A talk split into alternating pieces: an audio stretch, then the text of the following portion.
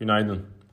Arçelik 4. çeyrekte beklentilerin üzerinde yıllık %225 artışla 2 milyar 565 milyon TL net kar açıkladı. Whirlpool satın almasından doğan kar rakamı ve ertelenmiş vergi geliri net karın beklentilerden pozitif sapmasına neden oldu. Satış ve fabrik rakamları ise beklentilere paralel gerçekleşti. TL'deki değer kaybı ve ürün fiyat artışları sayesinde satış gelirleri yıllık %74 yükselerek 39.2 milyar TL'ye ulaştı. Emtia fiyatlarında görülen düşüş ve fiyat artışlarının desteğiyle brüt kar marjı hem çeyreksel hem de yıllık bazda yükseldi.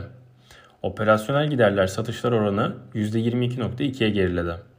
FAVÖK yıllık bazda %102 artış gösterdi ve 3.6 milyar TL oldu. İyileşen brüt kar marjı ve azalan operasyonel giderlerin etkisiyle FAVÖK marjı %9.2 seviyesinde gerçekleşti. Yurt içinde tüketici talebindeki yüksek seyir sayesinde Türkiye operasyonlarından güçlü gelir elde edildi.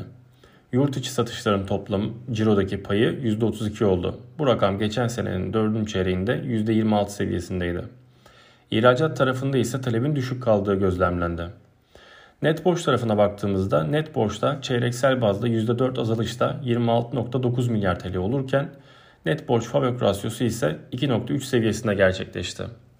Şirket 2023 yılında yaklaşık %45 konsolide ciro büyümesi, yaklaşık %10 fabrik marjı, %23-%25 işletme sermayesi satışlar oranı hedeflemektedir. Yatırım harcaması beklentisi ise yaklaşık 300 milyon euro seviyesindedir.